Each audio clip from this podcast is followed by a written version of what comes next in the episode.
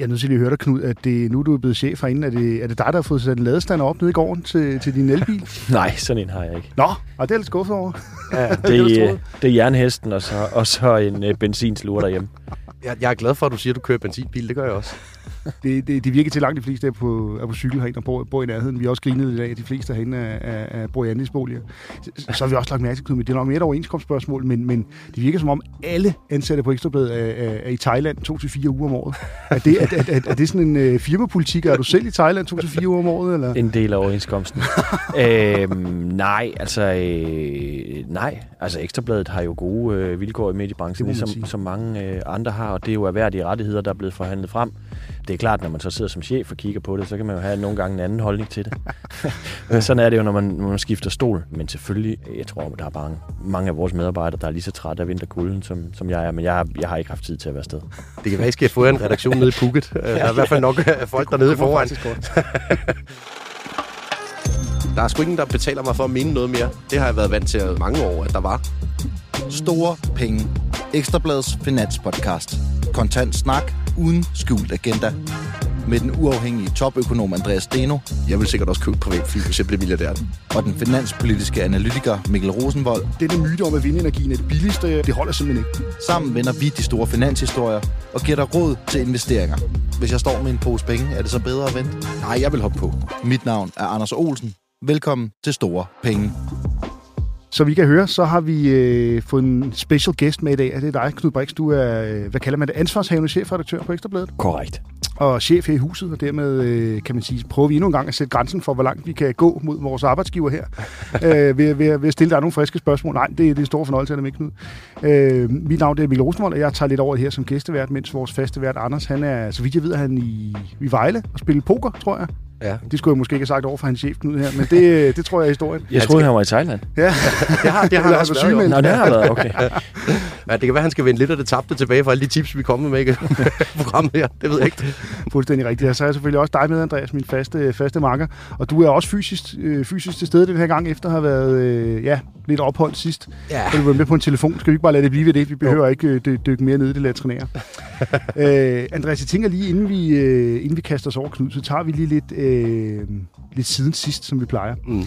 Der er et ord, som jeg rigtig gerne vil have dig til at udtale, som du lader mærke til. Jeg vil godt lige selv prøve. Det hedder Deutsche Pfandbriefbank. Kan du ikke prøve at forklare, hvad det er, og måske lige give en bedre udtale af det? Jo, altså Deutsche Pfandbriefbank er en tysk bank, som er kommet i problemer. Vi har jo talt om en amerikansk bankkrise siden foråret 2023, men der er altså også en del tyske banker, der har lånt penge ud til amerikanere, der har bygget kontorer, hoteller, lagerbygninger og andre ting. Og det har taget noget tid, før den her historie har ramt Tyskland, men det er den virkelig ved at gøre med fuld galop nu. Deutsche Pfandbriefbank er styrtdykket på børsen. Deres obligationer er tæt ved værdiløse efter sidste uges handel, og de har selv i onsdags i sidste uge kommet med meldingen, at den her situation, de er ramt af, det er det værste siden 2008. Altså, de bruger selv den retorik. Og man må bare sige, at når en bank begynder at tale om, at det her minder om 2008, så er det, fordi de ikke ser nogen udvej for at kommunikere det, fordi det er jo ikke ligefrem noget, der skaber troværdighed og stabilitet omkring deres situation. Vi skal have med her, at det er stadigvæk nogle regionale banker i Tyskland, der er ramt af den her problematik. Så på den måde minder det egentlig lidt om USA, hvor det var nogle små og mellemstore banker, som havde lånt alt for mange penge ud til nogle kontorbygninger, der ikke bliver brugt længere, som nu får nogle stryg. Jeg tror, at det her det ender op på allerhøjeste niveau i Tyskland inden for et par uger herfra. Og jeg tror ikke, der er ret mange, der har dækket det i Danmark endnu. Så nu har jeg den i store penge først. Tyskland er i ejendomsproblemer også. Og hvad betyder det, du regner med en eller anden form for dominoeffekt i Tyskland, hvis det her Pfandbrief, som vel betyder pandebrev? Yes. Ja. Altså, er der frygt for dominoeffekt? Det, man i hvert fald skal håbe på, det er, at de tyske myndigheder det tager det lige så alvorligt, som amerikanerne gjorde sidste år, og får stoppet problemet i de banker, som er nødlidende. Det er jo sådan en klassiker, det her. Skal man intervenere, når en bank har det skidt? Jeg ved ikke nødvendigvis, om jeg har opskriften på, hvad man skal gøre, fordi hvis man ikke gør det, så står man jo med den potentielle domino-situation. Hvis man vælger at holde hånden under det, så står man med den situation, vi har kendt fra Europa siden 2008, hvor man har et bankvæsen, som sådan på en eller anden måde er blevet pseudonationaliseret, når det går dårligt. Ikke? Mm. Og det er en vanskelig debat. Ja, man kan vælge enten, eller enten er det ragnarok, eller også så redder man den her bank, som det ser ud lige nu. Apropos Ragnarok, Andreas, så skal vi tale om klima. Og det skal vi, fordi at, jeg ved ikke, om det var en god bro, men det blev det i hvert fald. Ham, der hedder Frank Elderson, som sidder i den Europæiske Centralbanks styringsråd, han har gjort sig bemærket ved nogle meget krasse udtalelser til nogle af sine medarbejdere. Han har udtalt, som jeg forstår det, if you're not green, you're not wanted. Altså hvis du ikke kan, eller sagt på en anden måde, hvis du ikke kan stave til klima, så skal I bare fise af til hans medarbejdere. Ja. Er det trenden inden for de her topbanker? Hvorfor ser man det? Ja, altså, vi skal lige have med, at det er det engelsksprogede Politico, der har bragt den her historie baseret på kilder, som var til stede, da Frank Elderson holdt en præsentation internt i den Europæiske Centralbank, hvor han grundlæggende sagde, at han nægtede at rekruttere mennesker, som ikke gik op i den grønne omstilling. Og for mig at se, at det er jo et underligt fokus at have, når man er centralbank. Altså, der skal man jo bedrive rentepolitik. Man skal sørge for stabilitet i den finansielle sektor og sådan nogle ting. Vi kan også se det herhjemme, at den Danske Nationalbank, de taler om klima hele tiden. De har én opgave, og udelukkende en opgave, det er at sikre, at der er fastkurspolitik mod euroen, og alligevel taler de om grøn omstilling hele tiden. For mig at se, at det her rent politisk interessevaretagelse fra centralbanken, de vil have nogle bevillinger, de vil sørge for at holde sig gode venner med dem, som bestemmer, hvorvidt de kan vælges ind i de her poster i centralbanken eller ej. Og jeg er, for at være ærlig, lidt rystet over, at vi er nået dertil, hvor sådan en hederskronet institution står og hælder skidt ud over medarbejdere, som ikke nødvendigvis lige synes, at de skal gå op i den grønne omstilling. Apropos, hvordan man løser sine kerneopgaver, så har By og Havn hendes sidste uge kommet i vælten, fordi de har annonceret et udbud på 43 millioner kroner, som de vil betale en kommunikationspartner over et par, og jeg tror godt nok, det ganske vist er over 4-5 år.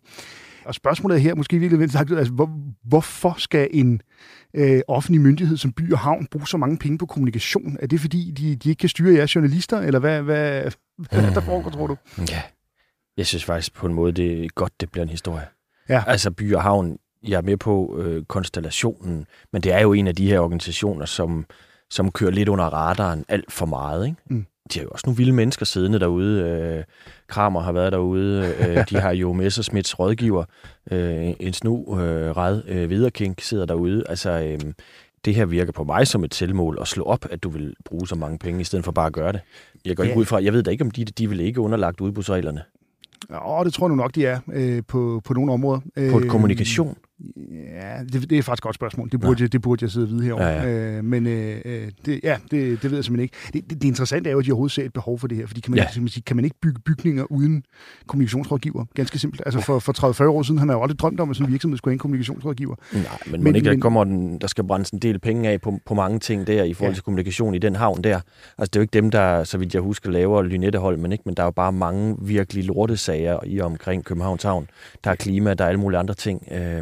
Og så skal forklaringen findes også i det, Andreas nævner før, at det her, det er jo en måde at, altså hvis man skal promovere By og Havn, så er der jo kun én målgruppe for det, og det er jo i sidste ende politikerne. Altså politikerne skal knyttes en masse positive historier, så man kan give nogle flere bevillinger til dem. Lobbyisme. Men bare intern lobbyisme, internt i staten, der bliver bare en masse penge af på, eller i det offentlige i hvert fald. Inden vi bevæger os mere over i medieverdenen, så er der lige kommet en dugfrisk nyhed ind. Så det kan være, at vi løber med lidt nyheder, der ikke er 100% bekræftet her, men det virker nu til at være godt nok, at den russiske systemkritiker og korruptionskritiker Alexej Navalny er død i sit fængsel over i Rusland. Det er jo en anden måde at lave politisk interessevaretagelse på, kan man sige. Russerne skal til valgurene her om en måneds tid. Vi ved simpelthen ikke i skrivende stund, om han reelt... Historien går på, at han har været på gårdtur og fået det dårligt og faldet om. Man kan selvfølgelig ikke lade være med at tænke på, at han er blevet forgiftet. Der kan selvfølgelig være mange årsager til, at man dør i et russisk fængsel. Men han er ikke faldet ud af et vindue? Det forlyder det ikke i hvert fald, nej. Det forlyder, at han har fået det dårligt. Jeg får det selv dårligt. Jeg må sige, altså, den der tragedie. Og så kan man tale om mandens mod. Jeg ved ikke, om I har set filmen om Navalny og alt det her, ikke? Grænsen til dumdristighed at gå tilbage i løvens hule, men jeg får det simpelthen nærmest fysisk dårligt af, at vi i 2024 behandler politiske modstandere på den måde. Jeg synes, tragedien er så stor, og det er jo ikke mere tragisk, når det er ham, der dør, end alle mulige andre, men det er jo bare en indvarsling af en ildevarslende fremtid for mig. Altså, jeg kan næsten ikke være i det. Altså, det er jo ligesom at læse Solzhenitsyns Gulag-romaner. Altså, det er puha. Altså, spørgsmålet er, om det er tilfældigt, at det sker, mens Tucker Carlson er på charmeoffensivt over i Moskva. Altså, nu fik jeg sagt det sidste afsnit, at jeg er stor Tucker Carlson-mand. Jeg må så efterfølgende sige, at nogle af de ting, han har lagt op for Moskva, hvor han bliver helt målløs over, at man kan få friske bananer og... Now, Russia is famous for its bread. Is one thing I could assess pretty well. The low-carb lifestyle has not swept Russia. Thank heaven, because look at that. It's fresh, too. Look at that. Oh, come on. det virker som om, manden aldrig har været uden for USA's grænser før. Ja. Simpelthen. Jeg brugte til gengæld et fif fra jeres podcast i min leder til på søndag. Ja. Altså, jeg fik sådan virkelig... en af de der aha-øjeblikke i forhold til jeres historie om, at Nordkorea producerer flere granater til Rusland, end hele EU gør til Ukraine. Jeg synes, det er mindblowing på en eller anden måde. Ikke? Så jeg har skrevet en harmdirrende leder på baggrund af det fakt, om at vi bliver sgu nødt til at vågne op i Europa. Og det er jo ligesom ikke mod, de mangler, det er våben. Ikke? Ja. Det er jo vanvittigt. Nu er jeg ikke sikker på, at han har en god brug over siden sidst. Hvordan går man fra Navalny til Viaplay? Men det skal vi altså. Det er fordi, vi skal selvfølgelig til at tale lidt medievirksomhed. Viaplay havde vel strengt taget de rettighederne til den russiske liga, indtil det ikke blev så kommet for at vise det mere. det kan være, det er det, der... De var store i det dengang, Laudrup var træner derovre. Det er rigtigt. Nå, de har i hvert fald sat prisen på deres sportspakke op til 4,99 om måneden, og kursen på deres aktier styrtdykket ned til et niveau, hvor det nærmest virker som om, at virksomheden er gået nedenom og hjem. Andreas, hvad er det, der foregår i Viaplay? Ja, det er sgu et godt spørgsmål. Altså, de er gået fra at handle til 160 svenske kroner i aktiekurs i 2021 til 1 svensk krone nu. Og det har virkelig været en sliske, de har siddet på de sidste par år. Vi har også hørt om fyringsrunder derudefra de sidste par kvartaler. Og det virker som om, at de prøver at hæve prisen for det samme produkt, samtidig med, at de mindsker produktet. Det er ikke nødvendigvis en farbar vej. Jeg skal dog disclaimer, at jeg stadigvæk selv er abonnent. Men det er jo det, der er interessant. Ja. Altså, de må vel have lavet et rationale eller en kalkyle, der hedder, at sportsmennesker, de er så fanatiske omkring, at de skal have deres dope. Ja. At de holder fast, selvom man sætter prisen op. Det mål for fanden være det, der ligger bag det. Fuldstændig. Og så længe de har nogle af de der kernerettigheder, både til Superligaen og Champions League, så kan man nogle gange tillade sig at skrue på prisen. Det er jo begrænset, hvor meget har I egentlig stadigvæk anden division herinde? Det ved jeg havde en overgang, for eksempel. Det er nok begrænset, hvor meget man kan skrue den op, men altså... Jo, men det er jo mere det der med, at der er jo masser af sure mennesker på de sociale medier, der brokker sig over det, men opsiger de det? Nej, det er det. Og jeg tror, det er der, hvor de prøver... Jeg tænker, de har en eller anden form for kynisme, der gør, at de tænker... de vil se det. Nu håber jeg ikke, de lytter med, men altså, hvis de satte prisen op til 19,99 om måneden for sportsparken, så tror jeg stadigvæk, jeg vil beholde den. Det mener du ikke? Jo. Altså, jeg skal se min Real Madrid-kampe. Altså, det, du har fuldstændig ret, Knud. Det er jo... Ja, det er sidestille med narkotikum. Ja, simpelthen. Altså. Men jeg skal jo så bare lige vide, hvad vil det lykkes for dem? Det er jo derfor, jeg lytter til jer. Altså, den handler i 1 krone. Er det der, man skal sætte sin sparepenge? Nej, det mangler I. For mig ser Viaplay en virksomhed, der prøver at blive solgt i eller omfang, eller i hvert fald få solgt nogle dele af virksomheden fra. Det tror jeg lidt, det man forsøger på. Og så forsøger man på, jo flere abonnenter... Deres værdi er jo, at de har nogle abonnenter og nogle rettigheder. Og jo flere abonnenter de har til, jo højere en pris, jo mere kan den virksomhed sælges for. Jeg tror lidt, det er det, de er ude på. De har også skåret deres produkt meget, meget til over de sidste par år. Så det vil være min analyse. Og man skal købe aktien, det kan du bedre vurdere, André. Ja, jeg har ikke gjort det nu. Det er vel svar nok på en eller anden måde. Ja. Jeg har et par andre kandidater med inden for mediebranchen, som jeg har noget mere fidus til. Som også har noget mere momentum i abonnementsforretningen, end Viaplay har. Jeg bryder mig generelt ikke om virksomheder, som sidder på den sliske, at de skærer et produkt til, samtidig med, at de sætter prisen op og mister kunder samtidig. Og det er egentlig den sådan cocktail, som Viaplay har siddet med i de sidste par år. Det er faktisk noget rart at se nogen, der vinder terræn markedsmæssigt, også selvom de sætter priserne ned. Der kan jeg bedre lide den der Netflix-Tesla-strategi. 2 virksomheder, som har haft pænt overskud sidste år, det er 2 af de store mediegiganter herhjemme. Både Berlingske Media, som havde et overskud på 41 millioner kroner, og så Europæiske Politikens Hus, som havde lidt større overskud op i nærheden af 200 millioner kroner. Dog også båret af jeres pakkeudbringning. Det er ikke din del af biksen, men det var vist også især det, der drev det. Dave, ja. Lige præcis. Hvordan, det er en succeshistorie. Knud Brix, hvis vi synes, skal tale sådan helt overordnet mediemarkedet i Danmark, har danske medier det godt? Vi har jo tit talt om sådan krise, og aviserne er på under afvikling og så videre. Ser du, at dansk medium er et sundt sted rent økonomisk? Altså, publicismen synes jeg går godt. Økonomien kan man jo bare kigge ud af vinduet rundt omkring og se, der er masser af steder, hvor medieforretningen er nødlidende. Og det skyldes jo en implodering i annoncemarkedet rundt omkring. Både på print, men jo også altså, en udfordring af annoncemarkedet digitalt. Men det er jo ikke det samme. Altså, den slags er jo... Hvad vil man sige, hvis man er børsmæler volatilt? Det vil sige, at det kan ændre sig. Og så er det jo ligesom, hvem der er rustet godt den dag, hvor det her marked ændrer sig. Og hvis vi bare zoomer ned på din Bix og Ekstrabladet, nu bliver der ikke offentliggjort regnskabstal for de enkelte medier oppe i Politikens Hus, og dermed får jeg da nok heller ikke til at oplyse de tal her nu. Men går det bedre for Ekstrabladet end for jeres konkurrenter? Hvordan, og hvad er sådan jeres strategi for at tjene penge? Du kan sige, 2023 har jo på mange måder været et annus horribilis i mediebranchen, ikke? Vi når nærmest på decimal vores budget. Og det er vi selvfølgelig helt enormt stolte af på Ekstrabladet, at vi når budgetterne i sådan et lorteår. Men det er jo til dels også ved at holde igen på omkostningerne. Så det er jo ikke ved, at vi har får på toplinjen, altså øger omsætningen på den måde. Så du kan sige, det er jo også ved at holde igen på omkostningerne. Men Ekstrabladet er en sund forretning, og det skal vi være. Vi har lavet et pænt millionoverskud,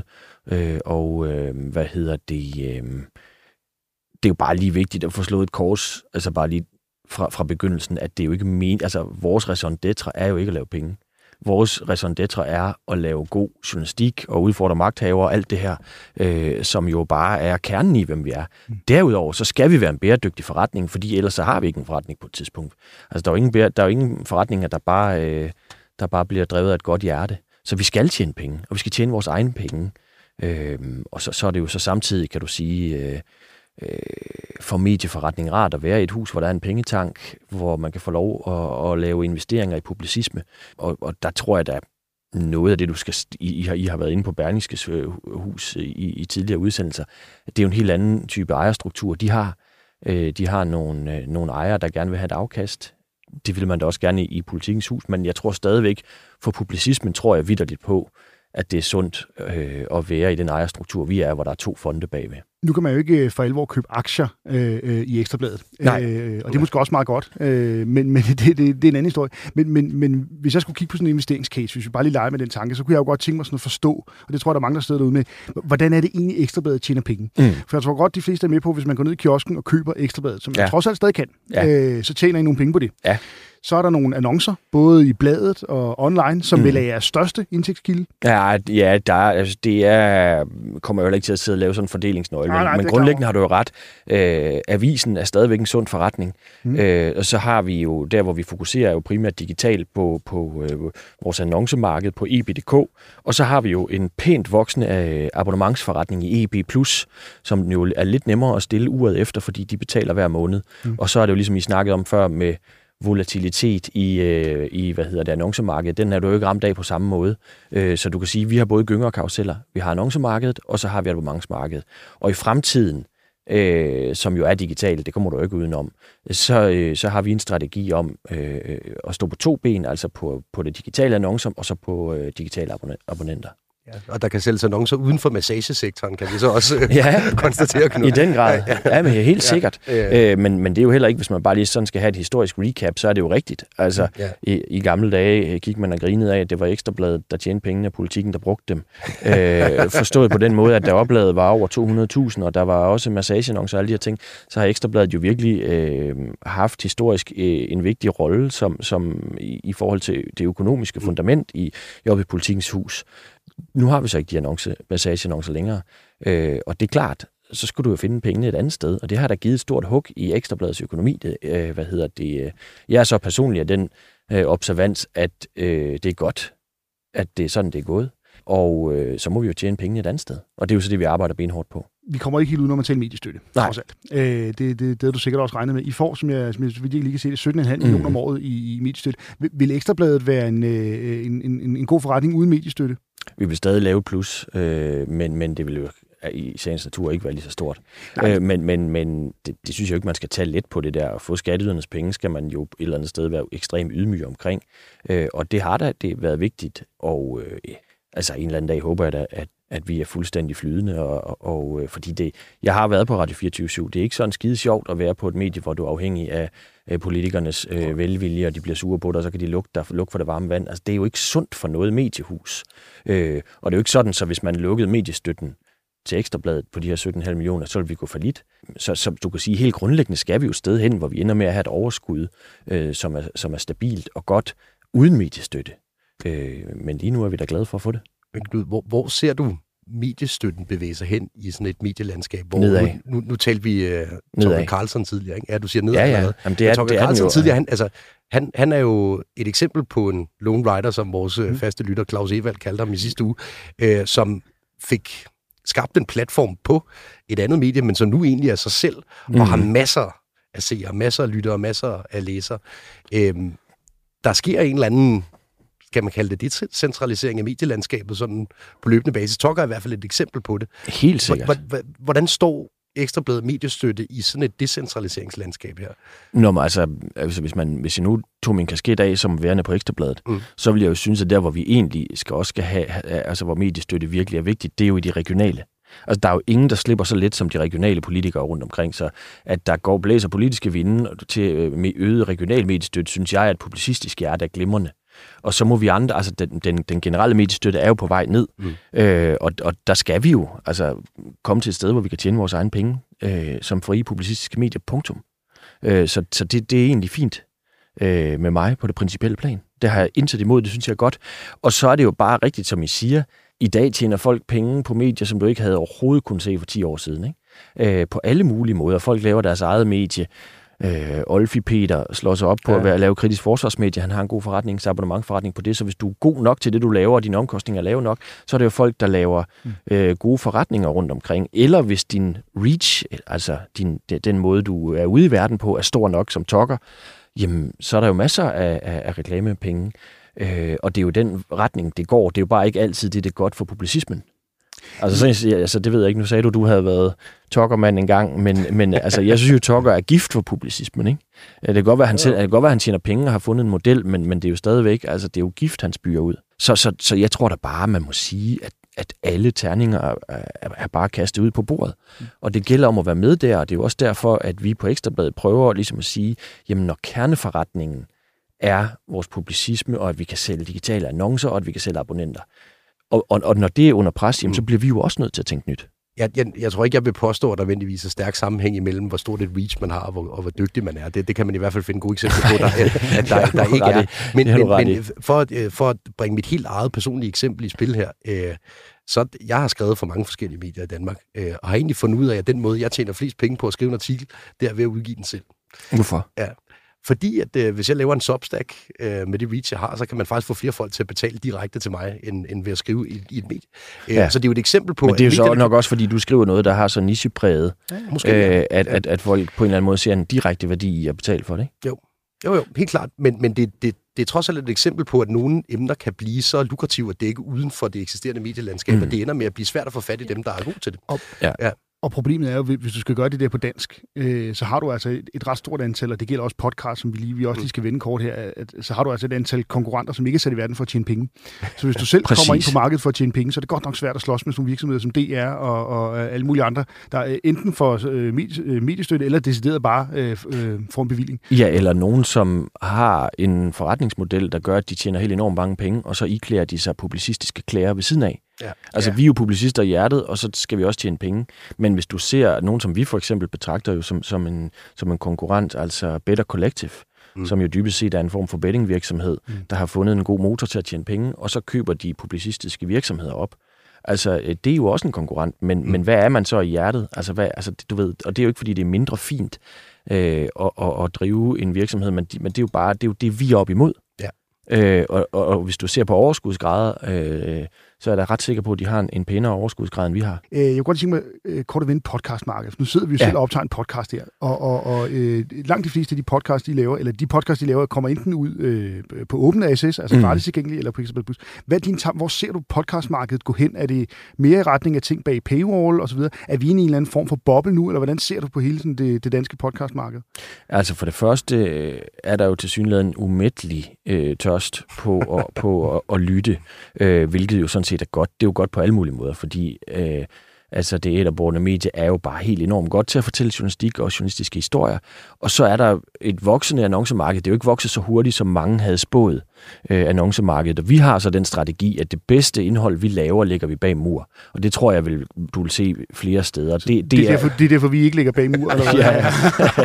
Og så derudover, så kan du lave Reach-podcast, som jeres jo er blevet på rekordtid, som du udgiver i ugenlige magasiner, ligesom vi har afhørt vores kriminalmagasin, hvor det gælder om, jo, du kan sige, det tjener vi jo ikke, vi kommer jo til at kunne lave annoncer foran, måske en dag, inden midt i, hvad ved jeg, altså, så der har du annonce.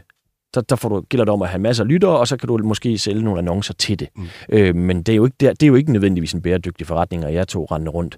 Men til gengæld så brander I jo Ekstrabladet godt på den måde, at der er måske en ny type lyttere, som måske normalt ikke vil gå ind og lytte til en Ekstrabladet podcast, som føler, at de får faktisk både noget om geopolitik, de får noget om aktiemarkederne. Altså jeg går ud fra det, derfor I har ramt en eller anden åre. Og det gør jo så, at det brander Ekstrabladet. Og hvad koster branding? Det er jo sådan noget, ligesom at stikke fingrene op i. Jeg ved godt, hvad I koster, men vi lige et disclaimer, vi er billigere end Christian Fuglendorf, der har fået 413.000 for 3 podcasts. Altså til forsvaret. Jeg håber ikke, selvom jeg rigtig godt kan lide Christian, jeg håber ikke, at de har betalt ham så meget. Altså, altså skal vi i hvert fald have genforhandlet herinde. Ja, også, det er klart, når vi lægger det bag paywall, så er det jo også for at styrke vores abonnementsforretning. Ja. Og når vi for eksempel laver en ny sæson af Bandeland, jamen, så kan vi jo se det direkte på salget. Og det er jo virkelig godt, at vi rent faktisk lykkes med ikke kun at sælge artikler, men også sælge podcast. Og det er jo det samme, som Podimo og alle mulige andre konkurrenter også gør. Så jeg tror da helt klart, at markedet går i retning af, du kan også se Danmarks Radio, de hiver det jo ikke bag paywall, det kan de jo god grund ikke, men de hiver det hjem på deres egen platforme. Og jeg tror, at de der dage, hvor du simpelthen bare har kunne vade i lyd, de vil blive snævret ind. Så skal vi lige have rundet af med nogle anbefalinger.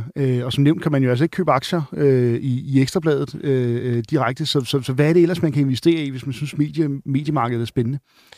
Altså, jeg har særligt en, som jeg selv har på radaren, og det er Netflix. Og jeg ved godt, det er lidt det nemme valg her. Men Netflix har haft fremragende fremgang på deres abonnementsforretning i slutningen af 2023.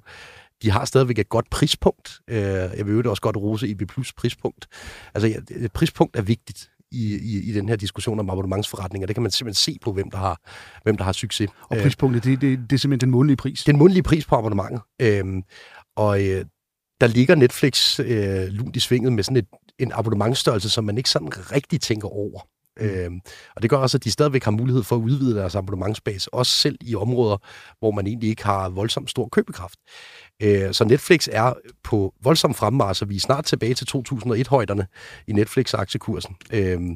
Og ja, de seneste par dage her har aktien taget nye højder, så den ligger meget lunt i svinget, hvis man vil være medieinvesteret, vil jeg sige. Så er der Walt Disney, som er sådan lidt en dark horse i den her sammenhæng, for jeg vil også betragte Walt Disney som en medievirksomhed. Jeg ved ikke, om jeg vil kalde det en klassisk medievirksomhed, men de har været noget i vælten for deres, hvad skal man kalde det, skabysler med Elon Musk blandt andet. Men Walt Disney har ligget noget underdrejet på børsen siden 2021, men er også begyndt at vise tegn på at komme tilbage. Og det kunne jeg godt forestille mig kommer til at vække lidt genklang, fordi at Walt Disney har også været sådan en aktie, som folk er gået aktivistisk ind i at sælge, på grund af den her wokeisme-debat omkring Walt Disney. Og det, hvis man følger med i de dybe aktieforarer på nettet, på Reddit og andet, så har det været en af dem, der virkelig har fået nogle stryg for deres vogistiske tilgang til den lille havfru, casen og alt det der. Men hvordan har de været kørende på deres abonnementsforretning? Altså, jeg har Disney Plus til ungerne derhjemme. Det kniver noget med men der er fremgang. Så vi taler fremgang fra dårligere niveauer end Netflix. Ikke? Ja. Så jeg har det sådan med aktieinvesteringer, at når noget ligger en lille smule underdrejet, der begynder at komme momentum i en abonnementsforretning, og man i øvrigt kan se, at de der, som aktivistisk har forsøgt at sælge aktien, begynder at blive squeezed ud, når prisen går opad, så er det ikke nødvendigvis jordens dårligste timing til at købe ind. Så hvis jeg skulle vælge en, som har væsentligt kurspotentiale til den positive side, så er det faktisk snarere Walt Disney end Netflix, hvor Netflix nok er et mere sikkert kort. Altså, jeg kommer jo ikke med anbefalinger, aktieanbefalinger som chefredaktør, men jeg vil sige for nylig, og jeg tror ikke engang, man kan købe dem faktisk i England. For nylig var vi over besøg Financial Times. Ja. Holder I den? Ja. Jeg har gjort. Ja. Hvorfor gør I ikke det? Det er for kedeligt. Ja. Jamen, er det ikke det, der er godt ved det? Jo, det kan man jo mene. Jeg var virkelig, altså, de har jo altså den der rejse, som alle medier skal ud på, at du har haft print, og så skal du over digitalt. Altså, de satte sig for nogle år siden at lave noget, de kaldte March to the Million, hvor de fuldstændig droppede alt snak om papir, og så ville de have 1 million subscribers på at lave knastør erhvervsjournalistik uden annoncer. Og det lykkedes de med. Jeg tror, de er sådan et eller andet 96,8% digital. Og jeg mener, de er ejet af en japansk koncern. En japansk mediekoncern. Yes. Jeg kan ikke huske, hvad de hedder. Og det er ikke en anbefaling til køb, men det var bare imponerende at se nogen, der vitterligt sådan havde lavet en strategi, gennemført den. Du var ikke sammenligne Financial Times med Ekstrabladet, 2 vidt forskellige ting, men det der med... Så ja. Det, de lykkes med, det er, at det er smart at holde Financial Times. Det er smart at tabe ind der, hvor du kan få din arbejdsgiver til at betale. Præcis. Og det kan du bedre med Financial Times end med Ekstrabladet. Præcis. Så B2B-salg, ikke? Ja. Men altså, Financial Times har også lykkes rigtig godt på podcastmarkedet, for at tage det eksempel også. Ja. Odd Lots, som måske er den største engelsksprogede podcast på pengeområdet, er ekstremt nørdet, men samtidig rammer den en underholdende tone, jeg aldrig havde set komme fra Financial Times. Ja. Og det var også bare deres revenue og deres indtjening, altså det er jo imponerende, hvad de har gjort. Og dybest set igen, fuldstændig uden annoncer. Du kan simpelthen ikke finde en annonce på Financial Times, når du er digital abonnent, tror jeg. Altså det er ret imponerende, det må jeg sige. Og det er jo ligesom ved at lave produkt, og så dels lave en branding om, at man er klog, hvis man går med avisen under armen i gamle dage. Men hvis du kan sidde og flashe, at du er indisk økonom, og du kan sidde og flashe, du holder Financial Times, så er der en eller anden form for status i det også, ikke? Ja, man kan desværre, hvis man leder dybt nok i gemmerne, finde et profilbillede af mig på Facebook, hvor jeg sidder på min altan på Amager med en Financial Times folder ud. Jeg er heldigvis blevet ældre. Ja, det var det med branding, vi kom fra. Ja, præcis. Det var stort på CBS dengang. Det kan godt, jeg ved ikke, hvor stort det er at rende rundt med papiravisen ude mere. Men det kommer tilbage, det tror jeg. Det kan godt være. Andreas, det bliver simpelthen alt for positivt, det her. Vi skal også forbi ugens konkurser. Vi skal have den lidt på. Jeg vil egentlig lade dig starte. Vi skal en tur ud på RUC, ved jeg. Jeg har jo gode erfaringer med at skælde ud på folk, der har gået på RUC. Det kan jeg faktisk ikke huske, om Sune Havbølle har. Man er i hvert fald professor i globale studier på Roskilde Universitetscenter nu. Og han har været ude i noget harmdirrende melding i Politiken med overskriften "Borgerlige journalister, der har hæppet på denne krig" med henvisning til Israel-Gaza, kommer til at have et forklaringsproblem. Og så er det sådan en lang smøre om, hvorfor de danske medier i hvert fald i noget omfang har udvist en bias her. Det, som er min konkurs her, det er jo, at Sune Havbølle har i hvert fald, vil jeg sige, historisk forsøgt at køre sig i stilling som en objektiv observatør af konflikten i netop Israel-Gaza. Jeg er ikke sikker på, at man kan opfatte ham som en objektiv observatør efter det indlæg her. Det er noget følelsesladet omgang. Og det, jeg gerne vil ind med i forbindelse med den her ugens konkurs, det er, at jeg vil have lov at tage det ledige standpunkt i Danmark, der hedder, at begge parter er nogle kæmpe idioter i den konflikt. Det kan man åbenbart ikke tillade sig at have det synspunkt. Men det har jeg. Der er ikke nogen af parterne, der er til at tale med. Ergo, så skal vi blande os udenom. Har I set John Stewart tilbage? Ja, det er rigtigt, ja. Kommer tilbage med åbningsreplikken. Welcome to the Daily Show. My name is John Stewart. Now, where was I? Og så kører han, og der synes jeg bare i forhold til det her, han gennemhejler jo Biden, som er til en pressekonference og taler, så går han væk, så kommer han tilbage, og så siger han så, no, lad være med at komme tilbage, siger John Stewart. Og kommer han tilbage, så siger han, by the way, det er fra hukommelsen, men by the way, I've said from the beginning that the response in Gaza was over the top, eller a little over the top. Og så bare høre John Stewart sige, a little over the top. Altså 12.000 børn eller mennesker, og altså den der kan jeg godt følge dig i. Altså det er jo helt ekstremt følsomt, men det er også altså på begge fløje pinligt, hvad der foregår. Fuldstændig. Og det virker som om, at det der centersynspunkt, det kan man simpelthen ikke indtage. Nej. Det eneste, der har været mere pinligt i min ugens konkurs, kan helt hurtigt gå til den islamiske republik Iran, der har meldt ud, at de har gør krav på en del af Antarktis, simpelthen. Det er jo altså, må vi håbe, de dødskramperne af det rædselsregime dernede, vi ser i øjeblikket. Vi skal lige, inden vi slutter... Det har man fandme sagt mange gange. Ja, det har man. Jeg tror snart Khamenei dør, og så tror jeg, der kommer lidt åbninger. Vi skal lige forbi ugens champagne, ugens allerbedste citat. Det er en gut, der hedder Troels Blikker Danielsen, som er topchef hos Arbejdsgiverforeningen Teknik, som simpelthen helt konkret siger, unge sparer alt for meget op til pension. Pension. Det er apropos ledet standpunkt. Det får ikke lov at være ledet, for jeg vil gerne give ham fuldstændig ret. Ja. Det er et af vores hovedpunkter herinde. Men det har jeg hørt dig sige flere gange. Altså, Det tror jeg bare, jeg er for jysk og konservativ til. Altså, den kører bare på... Hæv din pensionsopsparing og køb en lejlighed. Og, altså, ja. Lad være med at spare op til pension. Hvorfor du skal bruge pengene nu. Du skal ikke bruge pengene, når du er 75. Altså. Ja, men selvfølgelig efter jeres, hvad kan man sige, gennemgang af ATP, så er jeg i hvert fald sådan lidt nordende ved at lade alle bare og skulle stole på dem, ikke? Lad Martin Præstegård brænde alle dine penge af. Ja. Men prøv lige at spøge til side. Altså, det er jo et mærkeligt synspunkt, I har der. Altså selvfølgelig skal unge mennesker, det er jo netop det, man ikke gør, selvfølgelig skal de da tænke på en fast, god, sikker og sætte noget til side. Altså hvorfor så står du der lige pludselig, altså I regner der heller ikke med, at velfærdsstaten fungerer på samme måde. Nej, jeg regner ikke med derude. Og derfor skal du da have et eller andet. Jamen, så vil du hvad hellere stå fuldstændig uden afklædt tilbage? Nej, og så ikke kunne give dine børnebørn julegave? Det interessante er, at langt de fleste mennesker overvurderer, hvor mange penge de skal bruge, efter de er fyldt 70. Det mener jeg efterhånden, man har ret god bevisførelse for. Overvurdere? Ja. Altså, de har sparet alt for meget op til den periode, der hedder 70-85 år, eller hvor meget man nu bliver i gennemsnit efterhånden. Fordi man bruger ingen penge. Men der i ligger der vel også, hvis I siger, at man skal hæve pensionsopsparingen, sådan en eller anden implicit, at man kan selv gøre det bedre end pensionsopsparingen. Ja, det kan du da. Købe en lejlighed. Ja, okay, men det tror jeg så ikke på, jeg kan. Du eller vil meget mere glæde af pengene nu. Det er min holdning. Jo, det kunne da være rart nok. Vi har været nødt til vej siden og gået over tid. Det må man gerne, når man har chefen i studiet. Det har været en kæmpe fornøjelse af dig med, Knud, og blive rigtig meget klogere på medielandskabet. Jeg synes bare, I har været sådan lidt tokkeragtige. Jeg havde da formodet, at I ville stille alle mulige mere kritiske spørgsmål. Hvor blev de kritiske spørgsmål af jer, I der blev for fanden? Den tager vi til os. Den er ikke bange, bare fordi jeg har... Det kan vi godt lige studere med to kritiske spørgsmål. Nu kan jeg desværre ikke mere. Hvorfor er det ikke AI, der skriver alle jeres artikler? Altså, hvad fanden foregår der? Vi ikke tjener penge eller hvad? Ja, det er jo fordi, vi er journalister og ikke bare... Ikke bare pengegriske. Hvorfor er det, at journalister har 8 ugers ferie om året? Det skal du tale med tillidsværket om. Det er fordi, det er en hård branche, hvor man... Ja. Skatteyderne skal betale jeres ferie. Altså. Nå, så blev det hårdt til sidst. Ja, det gør det. Der var lidt på lager. Tak fordi jeg måtte komme. Og tusind tak, fordi I lyttede med derude. Vi er tilbage senere på ugen.